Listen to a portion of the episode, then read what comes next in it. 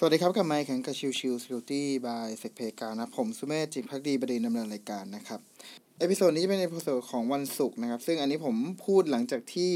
คุยเรื่องตั้งวงเล่าไปแล้วนะครับ คือในช่วงวันพฤหัสตอนประมาณทุ่มหนึ่งถึงสามทุ่มที่ผ่านมานะครับ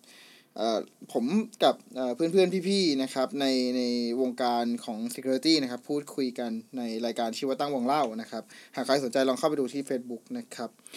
ในสัปดาห์ที่ผ่านมานะครับ วันพฤหัสที่ผ่านมาเราคุยกันเรื่องของตัว Red Team นะครับ ซึ่งแน่นอนว่าผมเคยพูดไปแล้วหลายๆ episode นะครับ ก่อนหน้านี้นะครับทีนี้วันนี้ที่ผมจะพูดถึงในเรื่องของ Red Team เพราะว่ามันค่อนข้างจะคล้ายหรือเกี่ยวเนื่องจากตัวของที่เราคุยกันก็คือเรื่องของ Attack Simulation นะครับผมพยายามจะสรุปเนื้อหาแล้วกันนะครับ จากตัวของตั้งวงเล่านะครับ เอา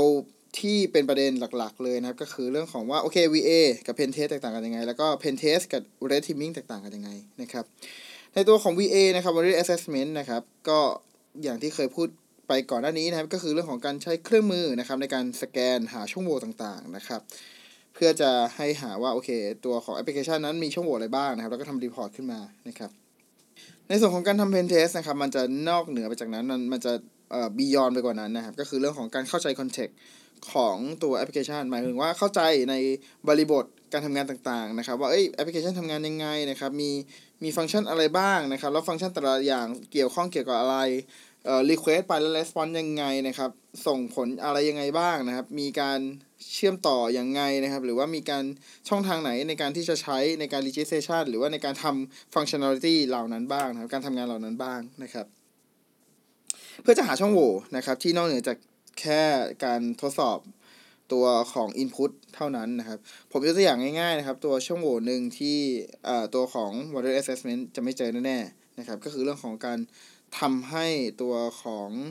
SMS Authentication หมดตัว Bucket นะครับ คือในกรณีที่สมมติว่าเกิดแอปพลิเคชันเนี่ยมีการทำ Input Validation เรียบร้อยเสร็จสับแล้วนะครับ มีการตรวจสอบ Input ต่างๆ เรียบร้อยเลยนะครับ แต่ว่าตัวของการ Registration นะครับ ดันใช้งานในเรื่องของการ registration แล้วก็ให้ส่ง SMS ไปหาผู้ที่ registration ด้วยเนี่ย สมมุติผมทำ registration แล้วก็ทำการเปลี่ยน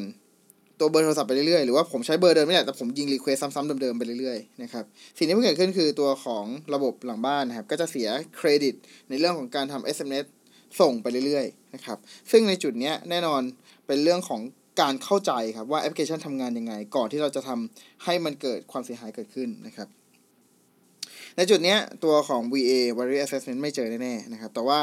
การทำ Pen Test จะเจอนะครับนั่นคือส่วนของความต่างระหว่าง Variable Assessment กับ Pen Test นะครับ ส่วนถ้าสมมุติว่าถ้าเป็น Pen Test กับตัวของ Red Teaming นะครับจะมีความแตกต่างกันก็คือเรื่องของตัว Pen Test นะครับจะเน้น เจาะไปที่ตัวของเทคโนโลยีถูกไหมครับ เป็นเป็นที่แอปพลิเคชันเป็นที่ service ต่างๆ ที่ให้บริการนะครับ แต่ว่าพอเป็นเรื่องของตัว Red Teaming นะครับ จะดู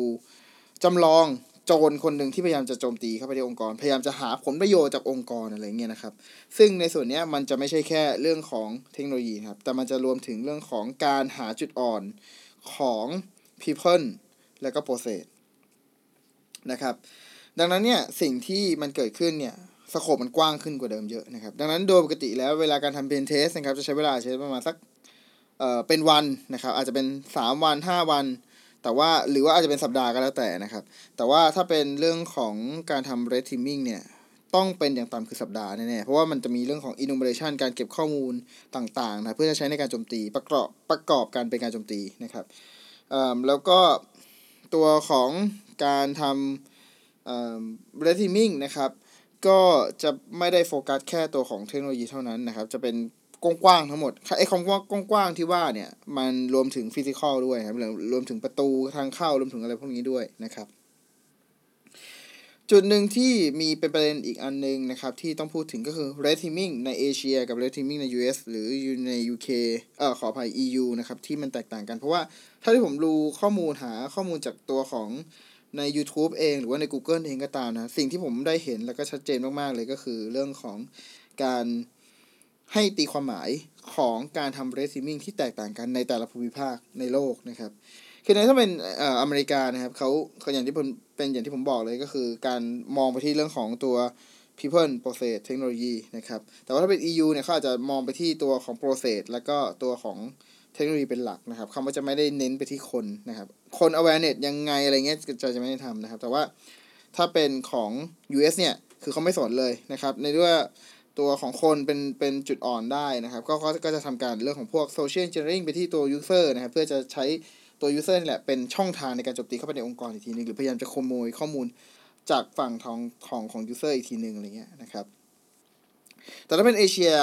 ที่ผมเคยทำในไทยเลยหรืออะไรเงี้ยครับ มันก็จะแตกต่างกันนะครับสโคปมันจะถูกแคบลงมานะครับ มันจะตีเป็นเรื่องของที่ IP มากกว่า หรือว่าไปตีที่เรื่องของก็พูดง่ายๆคือจะวนที่เรื่องของเทคโนโลยีนะครับ แต่ว่าเป็นการ integrate ร่วมกันหลาย ๆ อันนะครับ คืออย่างเช่นสมมติว่าโอเคตัว service หนึ่งนะครับ สามารถเราทำ query ข้อมูลออกมาได้เป็นเป็น username นะครับ เราก็ใช้ username นี้ในการโจมตีในอีกระบบหนึ่งนะครับ ที่มีการ authentication นะครับ โดยที่การ authentication ที่ว่าเนี่ย เราอาจจะใช้เป็น password spraying attack นะครับ เพื่อจะโจมตีเข้าไป แล้วก็เมื่อล็อกอินได้ แล้วก็จะทำการโจมตีต่อในระบบภายในต่ออีกทีหนึ่งนะครับ ซึ่งสิ่งเหล่านี้จะเป็นสิ่งที่อย่างที่เห็นครับว่า แต่ละภูมิภาคในโลกนะครับ ก็มีความมีการตีความหมายของ red teaming ที่แตกต่างกันออกไปนะครับซึ่งอย่างที่ผมบอกครับ ไม่มีการตีความหมายที่ถูกหรือผิดนะครับ มันขึ้นอยู่กับการตีความหมายหรือว่าการให้สโคป ของแต่ละที่แต่ละองค์กรว่าจะให้ตีความหมายหรือหรือการวางสโคปนั้นแตกต่างกันอย่างไรนะครับ ในส่วนของประเทศไทยเองนะครับ ที่ถูกบังคับที่ต้องทำแน่ๆก็คือเรื่องของ BRT นะครับ Bank of Thailand ระบุให้ทางธนาคารท็อป 5 ของประเทศนะครับ ต้องทำเรื่องของการทำ pen test เอ่อขออภัย red teaming นะครับ โดยอยู่ภายใต้กรอบของ โครงการที่ชื่อว่า i pen test นะครับ ซึ่งอันนี้เนี่ยหากใครสนใจลองไปหาข้อมูลได้นะครับ BOT มีการประกาศตั้งแต่ประมาณช่วงประมาณสัก 2 ปีที่แล้วนะครับ แต่ว่าในส่วนขององค์กรอื่นๆนะครับ จริงๆ ก็ยังมีองค์กร enterprise หลายๆ enterprise นะครับ ที่มีการทำ red teaming เช่นเดียวกันนะครับ เพราะเขาเห็นแหละว่าเออการทำเรื่องของ pen test นะครับเรื่องของการทำ red teaming นั้นเป็นส่วนสำคัญ เพื่อจะให้ลดความเสี่ยงที่อาจจะเกิดขึ้นกับองค์กรเขาได้นะครับ ดังนั้นเนี่ยสิ่งที่ตัวของ red teaming เอ่อเป็นเนี่ยหรือผลงานของมันเนี่ยมันถือว่าเป็นส่วนหนึ่งที่สำคัญต่อองค์กรเหล่านั้นนะครับอย่างที่บอกครับ red teaming คือการจำลองเป็นโจรครับการการทำ attack simulation ที่เป็นลักษณะเป็นโจรแต่ว่าคือทำบน production เลยนะครับดังนั้นเนี่ย